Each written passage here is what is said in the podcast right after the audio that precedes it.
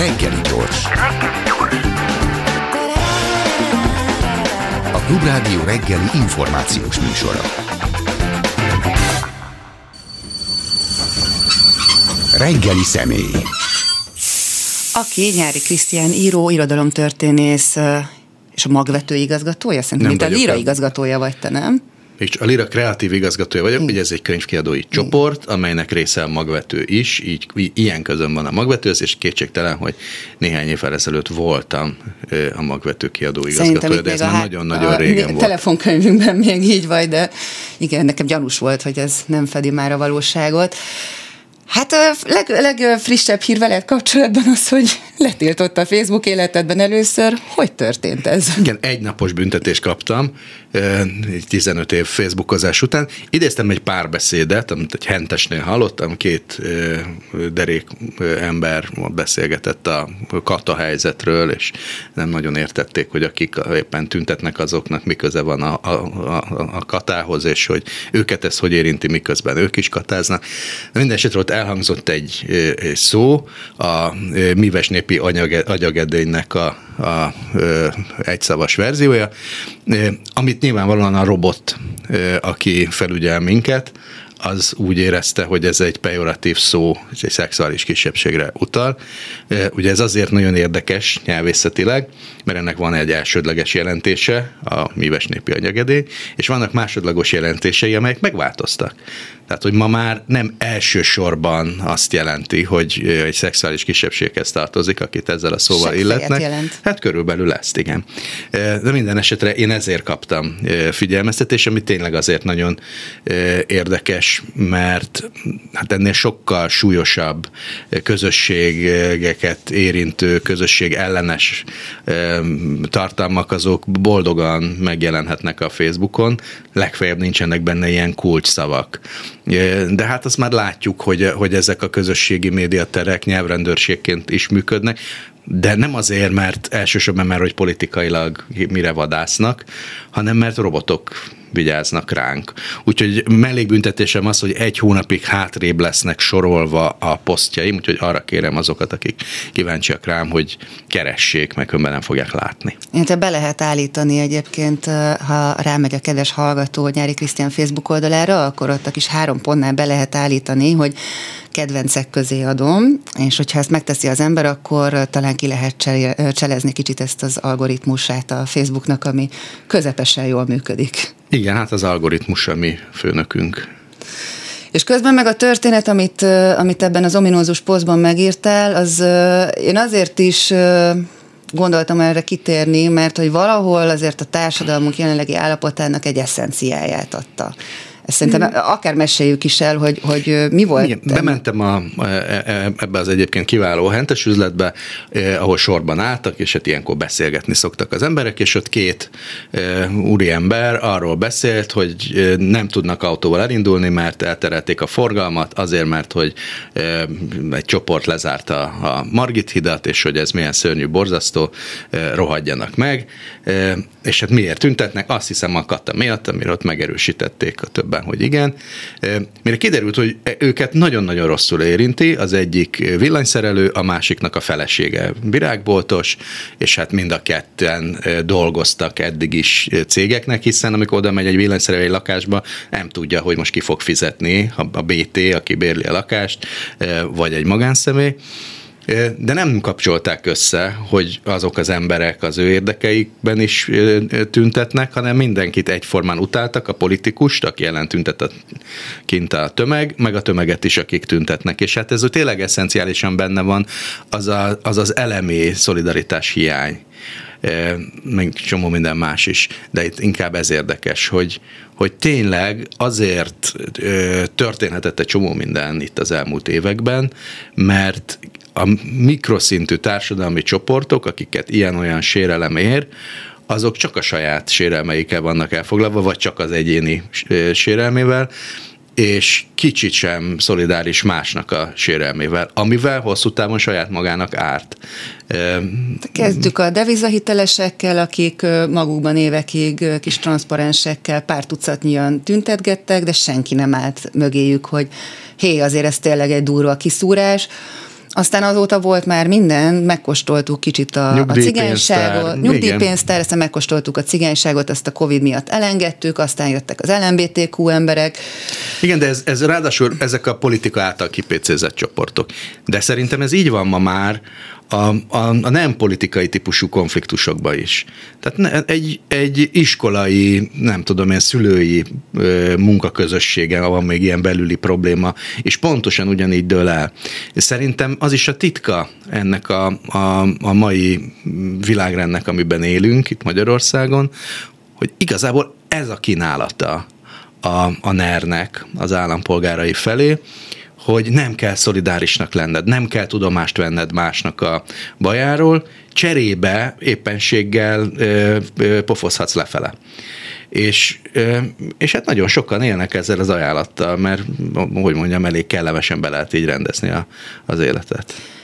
Hát régóta mondják sokan, hogy hát előbb-utóbb mindenki sorra kerül, és hát végül is most a, a kata kiherélésével, vagy kivéreztetésével, kivégzésével, illetve a rezsicsökkentés újragondolásával azért kezdjük elérni azt a pontot, hogy a mindenki sorra kerül, ha nem is kipécézve, de érintettjévé válik. Hát abban az értelemben mindenképpen, hogy kicsit más a kettő. Ugye a rezsicsökkentés az visz, részbeni visszavonása, vagy nagybani visszavonása, az, az tulajdonképpen nem más, mint a, a, a választások előtt kiosztott pénznek a, a visszavétele kamatostól. A kata egy kicsit ennél több, mert részben erről is szó van, hogy nincs pénz, és akitől lehet el kell venni, de azért itt arról is szó van, hogy van egy félmilliós, közel félmilliós társadalmi, elég heterogén társadalmi csoport, akik a, a maguk tehetségéből, maguk szorgalmából élnek, és, és nem függenek az államtól. És hát nyilvánvalóan, hogy egy, egy állam, amely azt szeretné, minél többen függjenek tőle, az ezt a csoportot bünteti először. És hát természetesen még az is benne van, hogy, hogy nyilván megmérték, hogy akkor ebben a csoportban hogy is áll a kormány népszerűsége, és ha azt találták, hogy itt azért többségében olyan emberek vannak, akik nem a kormány szavazói, akkor nagyobb lendülettel tudnak kibabrálni ezzel a csoporttal. De a, az egész intézkedésnek a, az agresszivitásából, abból, hogy egy levegővételnyi időt se hagynak, hogy, hogy emberek átalakítsák az életüket, ott azért arra gyanakszom, hogy itt azért van egyfajta hogy mondjam, világnézeti oka is ennek, hogy, hogy minden ilyen típusú önállósodási törekvés az, az káros, vagy, vagy, azzal valamit, valamit tenni kell, hogy, hogy, hogy ne legyen azért ez egy nagyon heterogén csoport, tényleg, tehát teljesen más a, a, egy ételfutárnak a, a, a, az élete, meg hogy hogyan keresi a kenyerét, meg egy műfordítónak. De az, hogy, hogy a szabadsággal van valami dolguk, az biztos, hogy, hogy ebben benne van. És, és a függetlensége. Igen, és hát tényleg az a fura, hogy ezt az adónemet ez a kormány hozta létre, egy másik kedvezményes, de talán kevésbé kedvezményes általányadózás helyett, és most úgy csinálnak, mintha ez a csoport adócsaló lenne, tehát, hogy tényleg még az van, hogy a földön fekvőbe meg bele is kell rúgni még Sőt, egyszer. nagyon sokan nem is akarták a katát, mhm. kényszerkatáznak nagyon sokan, akiket az evából áttereltek. Igen, és nagyon, de az, az az állítás azért szerintem nem állja meg a helyét, hogy ezek mind úgy kényszerkatások, hogy valójában bújtatott munkaerőről lenne szó, mert hiszen ezt megoldották azzal, hogy, hogy három millióra korlátozták az egy helyre kiszámlázható összeget, ezen lehetett volna tovább szigorítani, lehetett volna az adó mértékét emelni. Vagy de nem differenciálni. Ez, igen, de nem ez volt a cél, hanem ezt az egészet megszüntetni, és hát a nagyon érdekes, a, ahogy a kommunikáció ennek a csoportnak a megbélyegzése felé megy el. Hát ma a katás a kulák. Tehát pont ugyanaz történik, mint egyébként történt a kulákokkal, akik kik voltak, kicsit vállalkozóbb kedvű, kicsit innovatívabb mezőgazdasági dolgozók, parasztok, akiket ki lehetett pécézni. Akik a szorgalmukkal, Igen. kitartásukkal és tehetségükkel Hát többre pont, vitték. pont erről van most is szó, csak most a katások. És, és nyilvánvalóan, amit ilyenkor mérlegelnek, túl azon, hogy most ott szavazóik vannak-e vagy sem, az az, hogy annak az- iránt, a csoport iránt megjelenik-e bármifajta nagyobb szolidaritás. És mivel a tanárok iránt sincs, az egészségügyi dolgozók iránt sincs, hát miért pont ezek iránt lenne? Tehát ebből a szempontból jól számolnak. Vannak olyan felvetések is egyébként, hogy ez a hirtelen katamódosítás egyébként pont a tanárokról szól, mert most a tanév végeztével nagyon-nagyon sokan mondtak fel. Én olvastam olyat is, hogy 18% azért ez egy picit túlzóan hangzik, de Nem, biztos, hogy tényleg baromi sokan.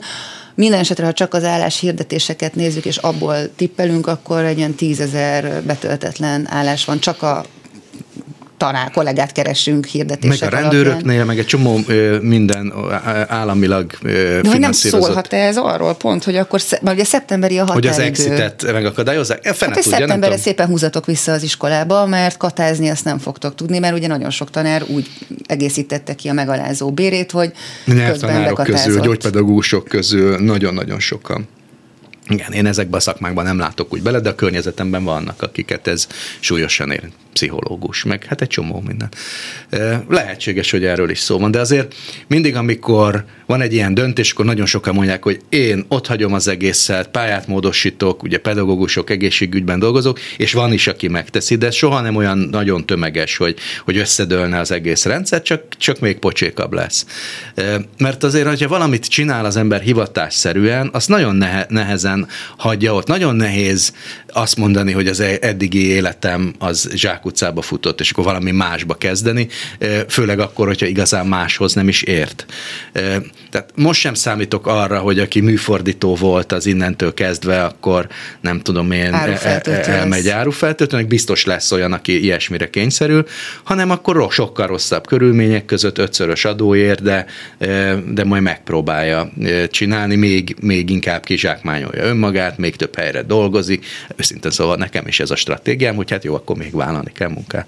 Hát meg beépíteni az embernek az árába azt, amennyivel Hát amen- amennyire, adózni. amennyire lehet. Főleg ezekben a kreatív iparágakban ez azért alakult így ki, mert így érte meg azoknak a, a, a megbízóknak. És nem is lehetne ezt megoldani belső munkaerővel.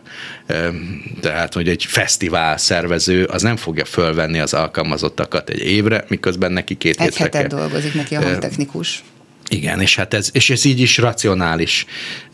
Hát én ugye leginkább a könyv kiadásba látok bele, és egy nagy könyvkiadói csoportnál dolgozom, és, és azt nyugodtan mondhatom, hogy a, a dolgozóknak a jelentős része, 95%-a, az bejelentett munkával dolgozik, de van egy külső kör, ami legalább ugyanakkora, akik évszázadok óta külső munkatársként dolgoznak, mert így logikus, így működik.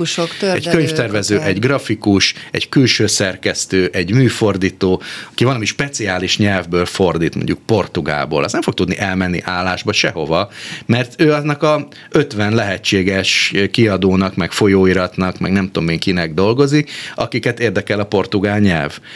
És minden évben egy számlát ad jó esetben egy-egy megbízónak. Tehát, hogy egyáltalán nem igaz, nem áll meg ez az állítás, hogy akkor egy bújtatott munkaerő volt.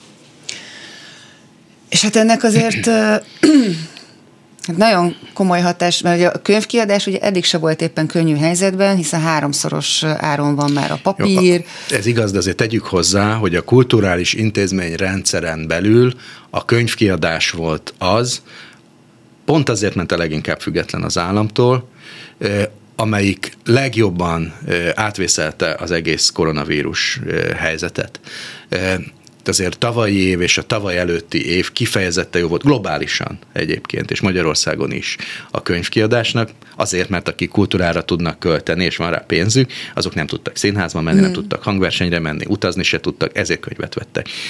Másrészt meg az otthoni bezártságtól amúgy is felértékelődött ez a fajta kulturális tevékenység.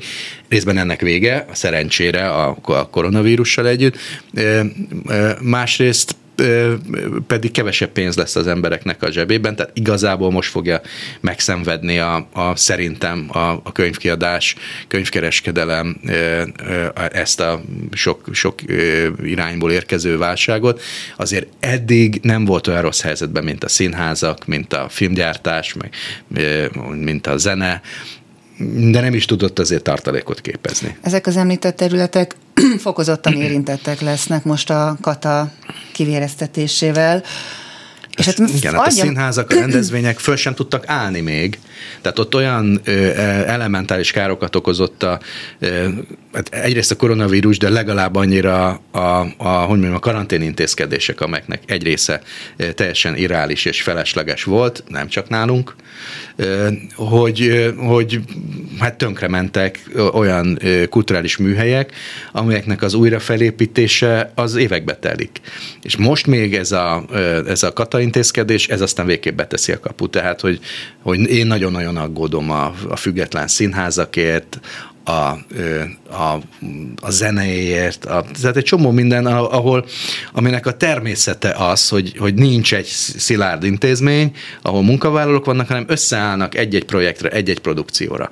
És ők nem is nagyon volt más választásuk, mint hogy beszámlázzanak, ha, ha becsületesen akarták csinálni és adja magát a szomorú kérdés, hogy mi történik azzal a nemzettel, amelyeknek nem gyarapodik a kultúrája. Tehát, hogyha itt kinyírjuk a kultúracsinálókat, vagy ellehetetlenítik a kultúracsinálókat, akik közül nyilván sokan fogják azt mondani, hogy a nehezebb körülmények ellenére is folytatják a munkájukat, de sokan lesznek azok, akik mondjuk azt mondják, hogy nem folytatják, vagy akik egyszerűen nem tudják folytatni, mert mert mégiscsak ott van az a X, X számú gyerek, akit meg kell etetni, iskoláztatni kell, az albérlet, amit ki kell fizetni, és így tovább. És közben meg azért ez egy örök közhely, hogy, hogy a, a nemzetet a kultúrája jelenti. Ez pontosan így van, de éppen ezért gondolom azt, hogy ezért nem lesz ilyen típusú drasztikus változás, hanem az egyes művészeknek, egyes alkotóknak, egyes kreatív szakembereknek az életében jön egy nagyon nehéz periódus, aminek lehet az a hatás, hogy abba hagyják. De azért, ha végignézzünk az eléggé pokoli 20. századon, azért pesgett a magyar kultúra, és csak akkor lehetett ezt megállítani, amikor, amikor tényleg véres diktatúra volt, de azért az a 60-as évek óta nincsen.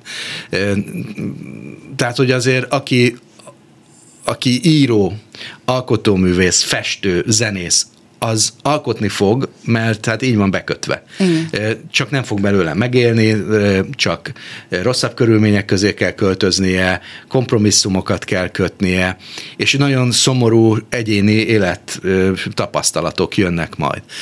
És valóban, akinek családja van, gyereke van, annak ez a kockázat vagy kompromisszumvállaló képessége az nem olyan magas, mint egy művészé. Hát többek között ez az oka, hogy az 50-es, 60-as években például akik a gyerekirodalmat csináltak, azoknak nem volt gyerekük. Vörös Sándor, aki ki is mondta, hogy Pirinszki én Jánosnak vörös, a gyerekeket. Igen, de hát ez is egy póz volt. Persze. De hát Nemes Nagy Ágnes, Mészői Miklós, Vörös Sándor, Szabó Magda, Tersánszki Józsi Jenő, most lehetne sorolni, akiknek egyébként azt köszönhetjük, hogy ilyen magas színvonalú a gyermek és ifjúsági irodalmunk, azok tudatosan nem vállaltak gyereket, hogy ne tudják őket ilyen helyzetbe hozni. Remélem, hogy nem ez lesz, meg ez nem ilyen szoros összefüggés. Mert hogy... gyereke van, az zsarolható. Hát per, olyan értelemben zsarolható, igen, hogy, hogy hogy muszáj neki, hogy minél jobb körülményeket biztosítson a gyerekeinek, és hogyha ezt nem tudom én irodalmi műfordítóként nem tudja, akkor elmegy egy céghez, és akkor ott nem tudom én összeszerelési utasításokat fog fordítani. De attól én nem félek, hogy a, hogy a kulturális sokszínűség az az akkor megszűnik Magyarországon, csak, csak kicsit rosszabb lesz. Hát meg az elérése nem biztos, hogy... Hát igen, hát ez ez tulajdonképpen ennek azért már tanúi vagyunk egy, egy ideje, mert az eléréshez a közösségi média megjelenése az persze sokat javított rajta, de azért tradicionálisan kell lenni egy médiának, egy kulturális sajtónak, ami hát romokban van, ha egyáltalán létezik még, és, és ez már eleve beszűkítette a, a kultúra elérését. És akkor nyilvánvalóan ott van az, hogy az állam egyre erőteljesebben jelen van a kulturális intézményrendszerben, eddig a könyvkiadást ez nem érintette, és szerintem nem is fogja igazán tudni érinteni. Hát a tankönyvpiacot például elég határozottan érinti. Igen, de azért ez egy másik ö, ö, piac, de kétségtelen ott elsősorban ideológiai okokból ö, ezt államosították, tehát egy egyébként nagyon virágzó szegmensét a, a könyvkiadásnak az rögtön a, a, a, államosították, ezzel én nem is számolok most, amikor erről beszélek. De hát azért a könyvkiadás az olyan, hogy a pénztárnál dől el. Tehát, hogy ott az államnak nagyon-nagyon kevés szerepe van, pénzt is nagyon keveset tett ebbe, szerencsére. Biztos nem ért velem egyet sok könyvkiadó kollégám, akik szeretnék, hogy hát a az állam ebbe... szempontjából ezért ez mindenképpen jó, hogy nem Igen, és egy versenypiac működik, annak minden előnyével, és nyilván vannak hátrányai is, de ezek az előnyökhez számosabbak, ez, ez, ez biztos, hogy így van.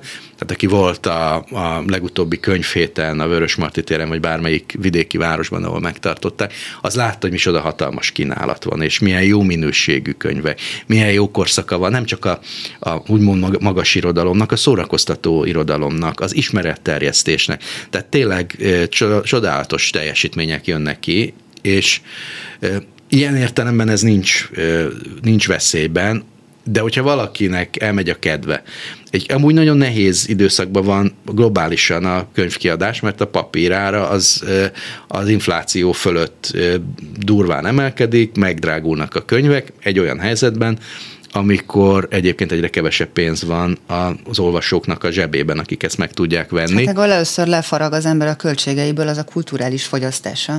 Igen, hát ez, ezt láttuk is az utolsó gazdasági világválságnál, pont ez történt, hogy egy-másfél évvel később gyűrűzött be, amikor már valahol muszáj volt meghúzni, akkor, akkor radikálisan csökkent az eladott könyveknek a száma, és hát szerencsére aztán ez visszapótolódott, és aztán utána meg is haladtuk a, az előző időszakokat. Most azért én már annak nagyon örülnék, ha stagnálna. Igen, az embernek eszébe jut az a Churchillnek tulajdonított mondat, amikor a hadipar javára akarták csökkenteni a kulturális költségvetést, és akkor ő megkérdezte, hogy na de akkor miért is harcolunk? Ez Igen, hát ez egy ismert anekdota nem is biztos, ő hogy mondta, igaz. vagy nem ő mondta minden de, esetre. De hát kétségtelen, tehát ugye valóban abban igazad van, hogy, a, hogy azért egy nemzetet nemzetté a kultúrája tesz, anélkül egy ország. És, és ez egy nagyon törékeny dolog, és a jó hír, hogy nagyon nehéz tönkretenni. De, de azért formálni tudja az állam negatív irányban. Én ahogy mondjam, a magam világnézetében azt mondom, hogy nem is nagyon tudja jó irányba formálni soha, semmilyen Legjobb, fajta. ha nem nyúl hozzá. Vagy... Legjobb, ha nem nyúl hozzá, de persze ez, ez irreális, meg nem is minden területen igaz. Egy olyan picike nemzeti kultúrában, mint a miénk, ott nyilván vagy a tudományos könyvkiadás az nem él meg az állam nélkül, a filmgyártás nem él meg az állam nélkül, meg, egy, meg a színházak nem fenntarthatóak az állam nélkül, de amikor az állam a, ezt a fenntartási feladatát, ezt politikai szempontok alapján teszi, akkor több kárt csinál, mint amennyi hasznot hajt. Úgyhogy hát mindenképpen az egész kulturális intézményrendszer egy nagyon-nagyon nehéz helyzet előtt áll, mert egy gazdasági krízisben vagyunk, még csak az elején, tehát az igazi nehézségek azok, azok most jönnek, és egyébként meg a különböző területeket különböző módon még amúgy is szuttyongatják. De mondom, hogy a könyvkiadás miatt nem aggódom olyan nagyon mint mondjuk a színházakért, és különösen a független Ha azt nézzük, hogy mennyi egy székpénz, tehát hogy mennyibe kerül valójában egy színházi széknek mondjuk egy előadáson, és ehhez képest mennyit fizet a néző, és hajlandó -e lenne ennek a két-háromszorosát kifizetni állami támogatások hiány, hogy fenntarthatóak maradjanak a független színházak, akkor erre a válasz az, hogy szíve szerint biztosan, de hát zsebe szerint nem teheti meg? Hát pont erről van szó, és inkább az, hogy milyen perverz módon vannak elosztva viszont ezek a pénzek. Ugye a Nemzeti Színházban minden egyes eladott jegyhez 70 ezer forintot tesz hozzá az állam. Egy nagyobb kőszínházban, a, most akkor itt a Vix Színháztól az örkényi különböző színházakról beszélünk, ott nagyjából 20 és 50 ezer forint közötti összeget. Egy független, nem állami vagy önkormányzati színháznál is ad 5-10 ezer forintot, most már inkább csak 5 meg, meg van akinek semmit. És, és ez nem áll semmilyen arányban azzal, hogy egyébként a kimenet az micsoda, hogy, és hogy ezt hogyan mérjük. Mérhet, mérhetjük úgy, hogy amire kíváncsiak. Na itt egyébként semmi összefüggés nincs a támogatások, meg a, meg a, a népszerűség között. Tehát éppenséggel olyan Pintér színházak... Béla valószínűleg nincsen nagyon kitönve, olyan miközben nem kapsz jegyet az bajba. Most három nagyon különbözőt mondok, mint az Átrium, mint a Pintér Béla Társulat, vagy a Centrál. Hát ez három nagyon-nagyon különböző. Abban hasonlítanak, hogy nem lehet jegyet kapni de nincsenek meg, vagy nagyon nehezen vannak meg állami támogatás nélkül. És hát pont, pont ezeket sújtja ez a, ez a fura újraelosztás. Olyan színházi társulatok, meg soha nem létezett kulturális csoportosulások kaptak pénzt még a, a április előtt, amelyekről hát szerintem a színházba járó közösség soha nem is hallott. És hát utána pedig egy megszorítás idején ezek a, a, az amúgy is kivéreztetett műhelyek nagyon nehéz helyzetbe kerülnek, és sokan meg fognak szűnni. Mit látsz a szűkebb és mit a tágabb környezeteden? Milyen, milyen mentális állapotok vesznek most körül minket, és, és milyen következményei lehetnek annak, hogy, hogy az emberek egyszerűen már tényleg a végsőkig elfásultak, hát egymillióan már le is léptek most az óvatos becslések szerint. Mennyire, me, meddig tart az idegrendszerünk igazából? Ez hát a... ez nyilván egyénfüggő is. Mikor 1938-39-ben, amikor volt egy választás, és a, nagyon hogy mondjam, a, a városi értelmiség számára nagyon rosszul alakult, akkor Móri Zsigmond kiadott egy jelszót, hogy hagyd a politikát, építkezz, és akkor, hát akkor ápoljuk kertjénket, fejlesszük a kultúrát, csináljuk, amit a dolgunk, mondta Móric, és egy kicsit ilyen hangulat volt a választások után szerintem. Magyarországon sokan csalódtak a, a, a politizálásba, a közéletbe, és azt mondták, hogy nem baj, majd akkor kiteljesedek abban, amihez én egyébként értek, és legfeljebb azon keresztül majd elmondom a véleményemet a világról. De hát amiben most vagyunk, az, az még ezeket az álmokat is azért letöri, mert mert hát most mindenki arra gondol, hogy aki ebben érintett, hogy akkor mi lesz szeptembertől. De aki nem érintett, aki nem katás vállalkozó volt, hát azt is érinteni, érinteni fogja, fogja, csak ezt azért még ezt azért még sokan nem vették észre. Tehát, hogyha én hívok egy villanyszerelőt, akkor nem tudhatom, hogy most egy katás vállalkozót hívok el. Hát igen. Aki mondjuk de majd jó eset, dolgozik Jó már. esetben igen, hát emelkedni fognak az árak, de lehet, hogy megszűnik egy csomó minden, ami eddig, ami eddig működött, és, és nem tudhattam, hogy ez katás vállalkozók tart tartották el. A kedvenc színházam, a fesztivál, ahova járok, az a kisvállalkozás, ahova bevittem javítatni a nem tudom én a robotgépemet, ez most velem megtörtént, és és nyilvánvalóan az a bácsi, aki ezt üzemelteti, és katás vállalkozó, és mindig számlára dolgozott, az be fogja ezt zárni, mert nem éri meg. Úgyhogy lesznek ilyenek, tehát ez, ez vastagon érinteni fog majd az másokat is, nem csak a katás vállalkozót, és hát pont ott, ugyanott tartunk, amiről elkezdtünk beszélgetni, a szolidaritásról. Tehát ez összefügg azzal, hogy felmérem el, hogy engem hogy érint, és azért legtöbbször nem akarjuk felmérni. Van Ezen... egy nagyon érdekes mhm. dolog, csak amit még mindenképpen akarok mondani, és ez összefügg az olvasással. No, az az érdekes. Hogy... Tehát, hogy ez a típusú empátia, aminek olyan hiány vagyunk, ez nagyon szoros összefüggésben van azzal, hogy olvasunk-e szép irodalmat, vagy sem. Mert az irodalom az a más valaki bőrébe bújás képesség, hogy elképzelem a mesében, hogy én vagyok az a királyfi vagy királylány, hogy elképzelem, a, hogy én vagyok a regényhős, hogy annak a versnek a beszélője Vannak én vagyok. amiket csak így tudunk befogadni. Hát alapvetően így működik az ember. És ezt tanít meg, hogy el, arra, hogy el tudjam képzelni, hogy a másiknak milyen. Hogy a másiknak milyen szempontjai lehetnek. És ma már természettudományos kísérletek igazolják, hogy valóban így működik az irodalom.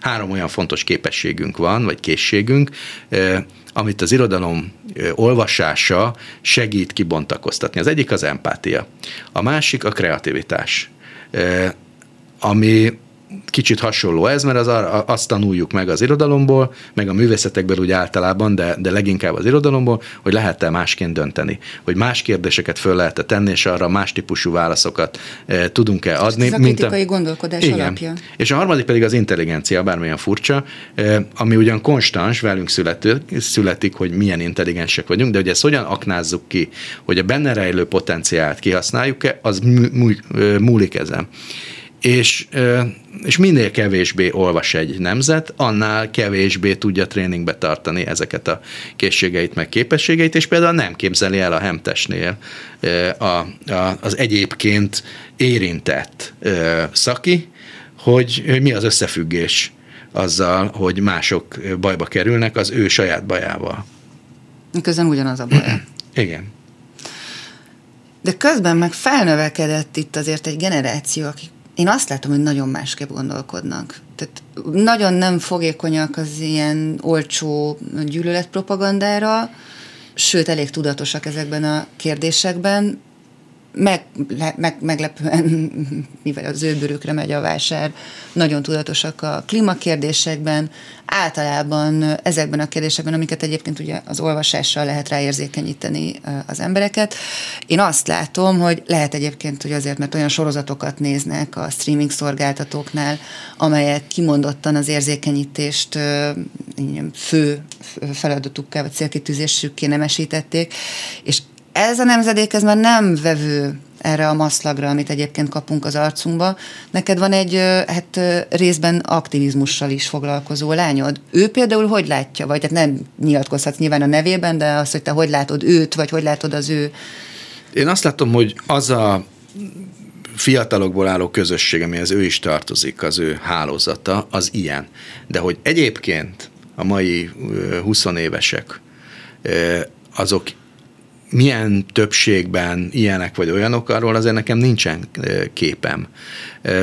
Tehát könnyen becsapjuk magunkat, amikor, amikor ilyen típusú élményeket hát a aztán extraporálunk. Tehát, hogy nyilván a buborékon kívül is van élet, és nagyon más De az biztos, hogy, hogy ők nagyon tudatosak, és, és jövőorientáltak, és persze csalódottak is a, a mi generációnkban, olykor jogosan, olykor jogtalanul nagyon csalódottak, hiszen az ő nézőpontjukból ezt a világot mi hoztuk létre. Akár a, ami a, a, a klímakérdést érinti, de hát a politikát is. Mi alakítottuk úgy ezt a társadalmat, hogy ilyen politikusokat termeljen ki magából, és ebben sok mindenikben igazuk van. És itt igen, össze is érnek a hidak, mert hogy volt egy rendszerváltásunk, amit egy akkori baloldalinak mondható értelmiség vezényelt le, és az azt követő kulturális teret is ők alakították, és hát tulajdonképpen most az utánpótlásról beszélünk, tehát akik a jövő feltétlenül értelmisége. Ez kétségtelen, és az én generációmnak ugye az a két nagy élettapasztalata van, az egyik a rendszerváltásnak a eufóriája, és a másik az a, az a mély csalódás, hogy, hogy ez lett belőle. És ezt látom látom mindenki, hogy különböző mértékben, de leszámolt ezekkel az illúziókkal, amit a rendszerváltás jelentett. Nekem az egyetlen reményem az, hogy azt látom, hogy az én gyerekeim, meg az ő generációjuk, legalábbis onnan nagyon sokan, azok több lehetőséget látnak maguk előtt, vagy tudatosabbak. És a, ami a nagy különbség, hogy én úgy nőttem fel a 80-as években, hogy az volt az élettapasztalatom, hogy minden nap egy kicsit jobb. Tehát, hogy tágultak a terek, látszott, hogy valami felé tart ez a társadalom, hogy lehetőségek nyílnak, ők nekik a tapasztalatuk ennek az ellen, ellenkezője, hogy egyre szűkebb, egyre rosszabb, és mégis valóban sokkal pozitívabbak és nem fogékonyak a, a, arra, hogy szolidaritás hiányra szorítsák őket, hogy gyűlöletre. De hogy ebből mi fog kisülni évek alatt, ezt, ezt nem tudom. Én nagyon remélem, hogy ezt a generációs csalódást ők elkerülik. Hát de önmagában az, hogyha nem azzal terveznek, hogy elhagyják az országot, azért azért reményt adó... Hát azért nagyon sokan. Tehát lát, pont látom a, a, a gyerekeimnek a, a közeli és kevésbé közeli kapcsolatrendszerben nagyon sokan mennek el. De ők már úgy nőttek fel egyébként általános iskolás koruk óta, az én gyerekeim, akik ugye 20 és 22 évesek, de már ez általános iskolás korukban is megtörtént, hogy úgy mennek vissza szeptemberbe az iskolapadba, hogy két-három gyerek hiányzik, mert a szülei elköltöztek vele együtt külföldre. Tehát nekik ez egy alapélményük. És most is sok fiatal, akik kimennek egyetemre, utána ott maradnak. Az én lányaim ezén ebben a tekintetben kivételek. Tehát ők itt akarnak maradni, hívhatjuk ezt akár hazaszeretetnek is. Hát abszolút hívhatjuk annak, és itt pont az a kérdés, hogy azok, akik maradnak, hazaszeretetből egyébként magamat is ide sorolom, képesek lesznek egy olyan alternatíva megteremtésére záros határidőn belül, amit egyébként a szüleink generációja saját magától várt, vagy azt hitte, hogy ezt megvalósíthatja. És ezért ne legyünk igazságtalanok, részben megvalósították. Részben meg is valósították, persze. És azért a hajlamosak vagyunk azt gondolni, hogy mindig nekünk a legrosszabb, éppen most, ahol vagyunk, és régen minden jobb volt, de ez nem így van. Hát a, azért Magyarország a, a, a nagy kulturális ö, konjunktúrák idején is elég pocsék hely tudott lenni. Tehát azért a, 20-as, 30-as évek, amiből a kulturális alapélményeink jönnek, azok a teljesítmények, a nyugat, a, a, a zene, minden, azért a háttérben egy nagyon pocsék és, és szolidaritás hiányos társadalom volt a 60-as, 70-es évek, amikor aztán jött egy újabb nagy kulturális hullám, a könnyű zenétől az irodalomig jelentős teljesítmények születtek. Hát az egy nagyon pocsék társadalom volt. E tekintetben tehát nem hiszem, hogy óriási lenne a, a, a, a változás. Azok mindig az állam ellenére születtek meg ezek a kulturális teljesítmények és az állam ellenére rendezte be magának élhetően mégis egy polgári kis kör az életét, hogy ott legyen kultúra, legyen elviselhető élet, legyen módja valahogy akár okosba pénzt keresni, mert azért ezekre az időszakokra ez is jellemző volt. A fusizás, a, a, a pult alatti dolgok. Tehát ez most visszajöhet. Ez most vissza, vissz, részben vissza is jött. Igazából szerintem a magyar kultúrának ez egy, hogy mondjam, alaptelevénye, de közben megéltük a 90-es évek kánaányát. Ami... Igen, csak akkor se tudtuk, hogy az a kánaán. Tehát, hogy azt hittük, hogy megyünk előre, miközben elértük a csúcsot e, sok, sok tekintetben. És azért ne felejtsük el, hogy ez a magyar társadalom jelentős részének egy pusztulás történet volt.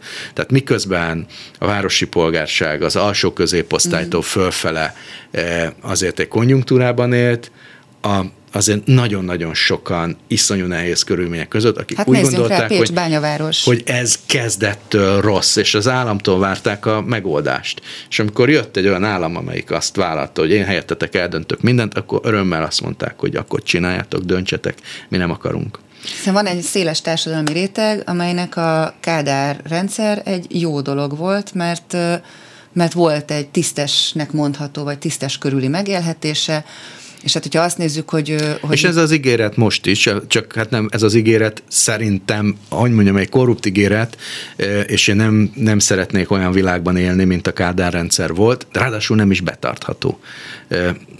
Notabene azt fizettük meg a 90-es években, azt a, azt a hazugság halmot, amit az a rendszer görgetett maga előtt, és adós és hitelekből tudta finanszírozni, hogy, hogy meg legyen a Trabant, csak ezt nem tudta az, aki a Trabantot megvette, azt hitt, hogy a saját tehetségéből vette. És hát egy ilyen társadalom felé megyünk, ami számomra túlságosan ismerős, meg túlságosan riasztó, de azt nem gondolnám, hogy a, a a, a kultúra túlélését bármi veszélyeztetné. Vagy hát vannak veszélyek, de... Hát azért a tanár kérdés azért nagy veszély. Azt mert... igen. Az, az, az nagyon... Ha azt nézzük, akkor a túlélésben, egyébként még akár nekem is, aki azért a 80-as évben születtem, tehát hogy én azért már viszonylag beleszülettem a jóba, vagy nagyon keveset éltem a jó előtt, egyéb okból volt hányatatott és nehéz a sorsom az iskolában, és a túlélésben egy jó tanár elképesztő muníciót ad az embernek. Ebből a szempontból valóban rosszabb a helyzet, mint a két előbb ideidézett korszakban, mert mind a 20-as, 30-as években, mind a 60-as, 70-es években egy nagyon stabil és nagyon jó minőségi oktatás volt Magyarországon. És hát ma, ma ez nincs. És, és valóban szerintem ez a leg, legrosszabb állapotban levő ilyen alapintézmény rendszer az egészségügy mellett, de, de kultúra szempontjából mindenképpen, és eléggé reménytelennek is látom, hogy itt középtávon akár és bármit Nyilván a jók tenni. mennek el elsőként, vagy hát nem, hát sokan maradnak, akik hivatásudatból... példákat is látok. Van egy barátom, aki egy vidéki kisvárosban volt gimnáziumi tanár. Kiváló kiváló tanár volt. És egy, egy olyan vidéki gimnázium, ahol, amelynek volt egy híres tanárgártája és aztán jött a, a rendszer, már hogy ez a Klebersberg intézmény irányító központ, vagy minek hívják, ahol olyan változások voltak, hogy ezt az egész műhelyet ezt szétverték, ő is pályahagyó. Mert hogy ezek műhelyek egyébként. És az az érdekes, hogy nagyon tehetséges, innovatív emberről van szó, aki belevágott egy az oktatástól teljesen távol álló vállalkozásba, amit sikerre vitt kifejezetten sikeres kereskedelmi vállalkozást indított. És beszélgettem vele néhány hónappal ezelőtt, egy este ebben a kis vidéki városban, idéli körülmények között, a teraszos házában, és ott borozgattunk, és mond, beszélgettünk a múltjáról, meg hogy a, a, az egyáltalán az oktatás helyzetéről. És mondtam, hogy de hát végül is büszke lehetsz erre, amit fölépítettél, hogy föl tudtál állni, ezt csinálta, nem is gondoltad volna, hogy erre képes vagy.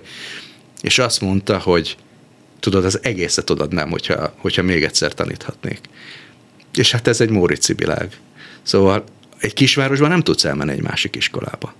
Hát ezzel sokan vagyunk így egyébként, hogy szívünk szerint tanítanánk, hogyha ezt emberhez méltó körülmények között tudnánk tenni.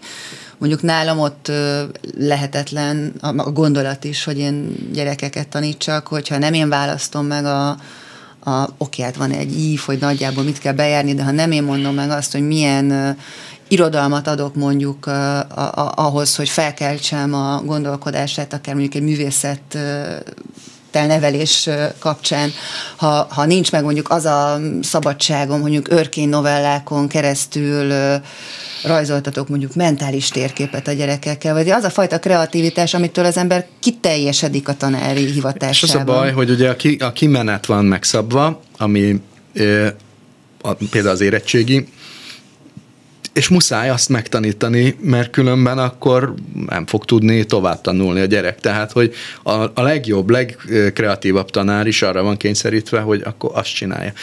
És az a baj, hogy most függetlenül attól, hogy maga a kimeneti követelményrendszernek egy része Azért is, oda is sokféleképpen el És hülyeség.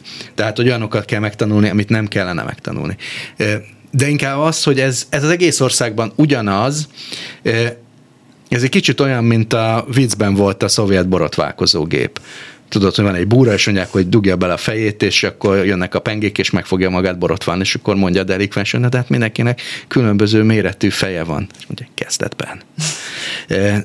És hát tényleg erről van szó, hogy, hogy ilyen egyen ö, diákokat próbálnak létrehozni, ami a 21. században lehetetlenség, aminek az a következménye, hogy ugyanolyan stratégiákkal, mint most majd a katás, volt katás vállalkozók, megpróbálják kijátszani a rendszert, és megúszni az egészet. És hát azért nem erre van létrehozva, hogy megússzuk az iskolát.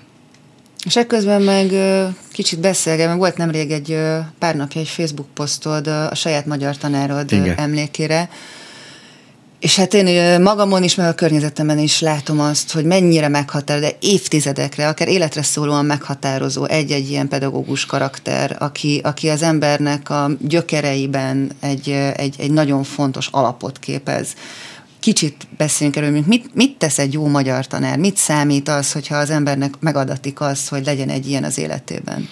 Hát nem tudom én, hogy kicsit hagy beszéljek a konkrét ö, ö, tanárról, meg iskoláról. Én Szentesre jártam ö, gimnáziumban, ilyen irodalmi drámai tagozat volt, és ez a tanárokon múlott, hogy ez sikeres volt, és jól működött. Több ilyen kísérlet volt az országban, és azok valahogy elhaltak, de ez megmaradt. Romjaiban még ma is létezik és igazából az volt, hogy kérdezni tanítottak meg. és a válaszokat meg ránk bízták, vagy legfeljebb segítettek abba, hogy milyen gondolati struktúrák lehetségesek. És és így kellett olvasni is, hogy, hogy jöjjünk rá, hogy mi érdekel. Mi jöjjünk rá, hogy hogyan tudjuk mondjuk egy történetnek a szálait kibontani és megérteni, hogy hogyan tudunk közelíteni egy vershez, egy életműhöz. De amúgy megtanultunk mindent, ami a kimenethez kellett, az érettségihez, és csak pluszban egy, egy megfoghatatlan világnézetet is ez részben azon múlott, hogy aki ezt a tagozatot létrehozta, a Bácskai Mihály, ő ezt nagyon tudatosan csinálta a mindenkori hatalommal szemben, eh, ahogy szokták mondani, a hátát tartva, és egy nagyon jó pedagógus eh, gárdát tudott oda toborozni, és az én irodalomtanárom az ő felesége, eh, Bácskai Mihályné Erzsinéni volt, aki egyébként egy szigorú tanár volt tehát féltünk tőle, ha nem voltunk felkészülve, de közben maga a, az irodalommal való találkozásunk az a szabadságra volt építve. És hát enélkül én biztos, hogy valami más csinálnék, vagy máshol lennék. Mert nekem ez az alapélményem az írásról, meg az olvasásról is, hogy ez a szabadsággal valami nagyon szoros kapcsolatban van. És ezt innen hozom. És Hát egyébként pedig tényleg egy fantasztikus házas pár volt, akik hát tulajdonképpen a, a, a, a nélkülözést választották, mert ezért nem olyan fényes pedagógus házaspárnak lenni a 50-es évektől kezdve a, a, a rendszerváltás utáni időszakig, de cserébe elképesztő teljesítmények nőttek ki a kezük alól azt is írtam, hogy ugye egy pedagógusnak az életművét nagyon nehéz, vagy a hatását nagyon nehéz mérni ha ír könyvet a módszeréről, akkor, akkor az nyilván egy, egy sokkal könnyebben mérhető dolog, hogy ezt olvassák el, hivatkoznak el. Hát lenyomatokról De, de az, hallunk. hogy ez hogyan jelenik meg a diákokban, mondjuk pont Szentesen, ahol egy ilyen irodalmi művészeti képzés volt, mondhatjuk azt, hogy jó, akkor nézzük meg hány Kossuth hány József Attila díj, eh, hány Balázs Béla díj, és abból is lenne rengeteg. De inkább az, hogy azt veszem észre, hogy, vagy vettem észre, tudom én, 15 évvel ezelőtt, hogy akkor magyarázok a saját gyerekemnek valamit, valamit, akkor az azért mondom úgy, mert úgy hallottam tőle. Szóval nagyon-nagyon fontosak ezek a tanáregyéniségek, főleg azért, mert néhány ilyen egyéniségre épül aztán egy egész iskola. És ez a, a a uniformizálás, ami felé megyünk, az hát ennek ennyi szóval nem, nem kedvez. És ennek nagyon nagy árát fogjuk majd fizetni, vagy fizetni, fizeti majd az ország. Hogy ha nem olvasó, a, a, egyáltalán az oktatást, mint intézményrendszert rühellő ö, ö, fiatalok fognak kikerülni a, az iskolákból. Egyébként? Hát nagyon nehéz, nagyon nehéz. Nem olyan, olyan értemben nem rossz a helyzet, hogy azért van egy masszívan olvasó réteg a fiatalok között is. Különben a, a, a gyermek és ifjúsági irodalom, vagy hát új, újkori nem nevén pörögne. a Young Adult nem pörögne ennyire. A baj az, hogy, hogy egy egyre magasabb fal van az olvasók és a nem olvasók között. Uh-huh. Aki olvas, többet olvas, aki nem olvas, az pedig semmit. És hát ezekre a, a nem olvasó emberekre nem fog tudni épülni egy, egy, egy empatikus és kreatív, meg intelligens társadalom. És ennek egy része csak az, az, az okok között, ami belső, ami, amit el lehetne kerülni. De hát közben pedig globálisan az információ szerzésnek a módja olyan gyorsan alakult át, hogy az agyunk nem tudja követni, és ezért nem tudunk mélyen elmerülni egy, egy, egy szövegben, vagy hát erőfeszítés, nekem is. Tehát ez az, amikor az ember a leíró részeket átlapozza a könyvben, mert már nem tud olyan lassan olvasni. De nem, ez, betűre ugyanannyit olvasol, csak mást olvasol. Hát igen, amikor megkér, csináltunk a, a Magyar Könyvkiadók és Könyvterjesztők Egyesülése rendelt egy kutatást két évvel ezelőtt a tárkitól, olvasásról, meg, meg könyv olvasási szokásokról, ami azért jó, hogy a tárki csinálta, mert ők 30 éve vagy még régebb óta csinálják, és van idősor, és össze lehet hasonlítani. Ebből egyrészt az derül ki, hogy bár romlik a helyzet, nem olyan gyors ütemben, mint mondjuk Franciaországban, mert ott például egészen katasztrofális számok vannak. De ma már többen vannak a nem olvasók, mint az olvasók egy picit. Viszont az olvasók között van a 8 millió felnőttből 800 ezer, akik lényegében folyamatosan olvasnak. Tehát évi 30-50 könyvet, ami úgy megy, hogy leteszi, és már uh-huh. Veszi elő a következőt. Hát az A- olvasó ami, egy, az a ami, egy. ami mindenképpen remény, és a fiatalok között is vannak ilyenek, és aki viszont nem olvas, annak, és megkérdezzük, hogy miért, ez egyik az, akivel a kultúrás intézményrendszer nem nagyon tud mit csinálni, talán az oktatás, azok a funkcionális analfabéták. De ez egy mély társadalmi probléma, a szegénységgel erős korrelációban. De van egy nagyon jelentős réteg, akik azt mondják kis túlzás, hogy azért nem olvasnak, mert nagyon sokat olvasnak. Csak éppen ugye digitálisan, és a, a digitális információ feldolgozásnak az alapvető módja az az, amikor kinyitunk egy portált, egy internetes portált, és nézzük a címeket, a vastagon szedett részt, a kiemeléseket, mert másképp nem megy, mert nem tudom elolvasni, csak a nyitó oldalt se. Ezért ilyen, ilyen ahogy az angol mondja, skimming eh, eh, technikával, pásztázó olvasással gyorsan eh, szedjük össze az adatokat. Ez egy tök jó képesség. Hát ha vizsgára készül mi- az ember, akkor jó, de hogyha kimélyült folyamatokat a- akar... De azt is, hogy hogyan döntsek hirtelen. A- abban jó, Ö, igen. De hogyha elveszítjük a, a, a fókuszált információszerzésnek a képességét, akkor, akkor az nagyon nagy baj. És hát ez történik. A jó hír az, hogy ezen nagyon könnyű változtatni. Tehát tényleg napi 20 percet kell elmélyülten olvasni egy könyvet, egy papírból készült könyvet, és ez segít. Minden, ma már tényleg az van, hogy, 20 hogy perc előtt bele lehet merülni kellően? Egy ideig, és aztán utána lehet, hogy már fél órára, de, de hogy az, az nem működik, hogy nincs időm olvasni. Tehát, hogy egyszerűen ez nem igaz. Azt, ezt nem én mondom, hanem természettudományos kísérletek. Tehát elmúlt 5-10 évben nagyon sok ilyen neurológiai kísérlet készült, hogy hogy működik az ember agya, mi történik ott, miközben olvasunk. És hogyan emlékszünk vissza a képernyőről fogyasztott információkra, meg mondjuk egy könyvnek a tartalmára. Amire 30 évvel később is akár szó szerint. Igen, és hogy, hogy ez e, tényleg egyszerűen összefügg a nemzetgazdasággal, hogy lesznek-e kreatív szakemberek akiket nem csak azzal lehet elriasztani az országból vagy a pályáról, hogy a kedvezményes adózásukat megszüntetjük egyik pillanatról a másikra, hanem hanem azzal is elveszítjük a lehetőséget, hogy ilyenek legyenek, hogyha az oktatásban ezt kiírtjuk. A, a, például azt, hogy az irodalom az egy örömszerző tevékenység is. Hát egy elsősorban az. Mármint, hogy akkor jó, Van neki az- mindenféle funkciója, de nyilvánvalóan, ha- hogyha elvész belőle az örömszerzés, akkor, akkor nem lesz rá igény. És azért sajnos az oktatásban, és ez nem ennek a rezsimnek a, a hogy mondjam, innovációja, egyszerűen rossz struktúrája az irodalomoktatás nagyon régóta. És ennek van egy olyan következménye, hogy nagyon sokan megutálják. Hát és nem találkoznak a kortársal, tehát egy-két Hát ez a Varró Dani vagy Lackfi vers bekerül a tankönyvbe, de itt vége A, is legna- egy, a, a legnagyobb probléma az tényleg a kronológikus ö, oktatás, és ebben van felelőssége bőven egyébként a pedagógus társadalomnak is, mert ez ö, már ö, 80 éve is korszerűtlen volt, de nem változtatnak rajta, és, és nyilván ma már lehet mondani, hogy azért, mert a politika nem engedi, de volt idő, amikor engedte volna, mert ez iszonyú igazságtalan társadalmi értelemben.